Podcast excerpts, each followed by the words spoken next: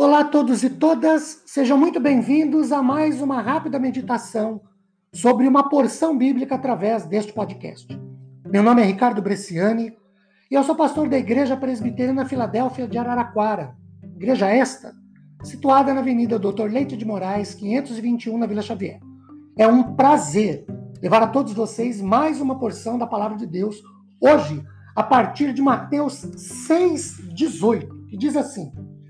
E com o fim de não parecer aos homens que jejuais, e sim ao teu Pai em secreto. E teu Pai, que vê em secreto, te recompensará.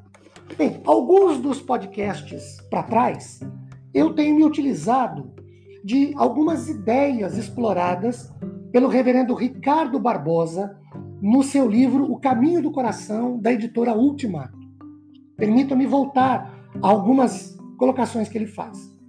Vejam, uma pergunta absolutamente pertinente e óbvia e que está no coração de muita gente, e se às vezes não é feita, não é falada, é pensar. Por que pedir se Deus já sabe? Essa talvez seja uma das mais intrigantes questões com a qual nós convivemos. Por que orar a Deus? Por que pedir? A Deus se o texto de Jesus, palavras de Jesus, afirma que ele, Deus, sabe do que necessitamos antes que a gente lhe peça. De novo, né, o reverendo Ricardo, é, ele diz assim: qual é o conceito e percepção nossa sobre a oração?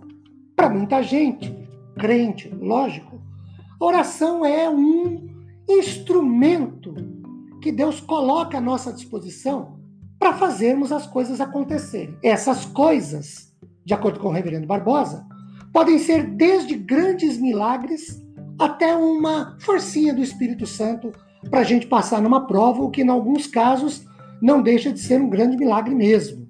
Ele até usa dessa ironia.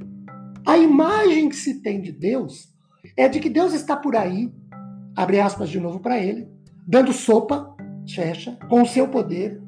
E aí a oração é o recurso de que dispomos para ativar essa inesgotável fonte de recursos, poder e bênçãos que é Deus. E aí precisamos tirar, para tirar o máximo de Deus, entre aspas de novo, e usufruir daquilo que ele nos pode dar orando.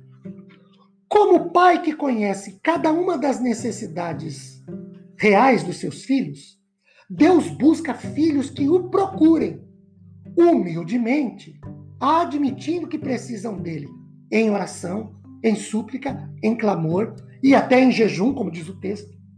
Não pelo que ele pode e tem para oferecer, mas por quem ele é, no caso Deus, e pelo prazer de estar, andar, viver e conviver que ele tem com os seus filhos, numa profunda e íntima comunhão. E é na oração que isso pode acontecer.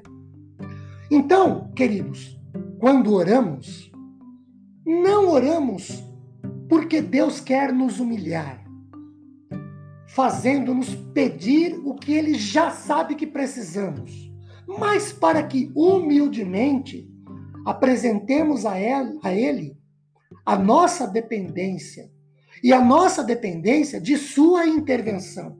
Afinal, nós somos criaturas e não somos autossuficientes. Em Mateus 16, 18, ainda segundo o reverendo Barbosa, Jesus demonstra que as nossas reais necessidades fazem parte do que ele chamou de agenda e cuidado de Deus antes mesmo que tenhamos consciência delas.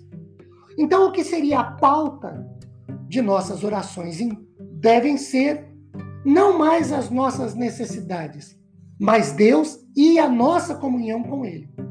Oramos não para reivindicar nossas necessidades, mas para demonstrar o nosso amor e afeto ao nosso Deus e Pai e com humildade apresentar-lhe a nossa dependência. Meus queridos e amados, que Deus derrame abundantemente sobre nossas vidas e famílias sua imensa e tremenda misericórdia depois de ouvirmos a sua palavra. Amém.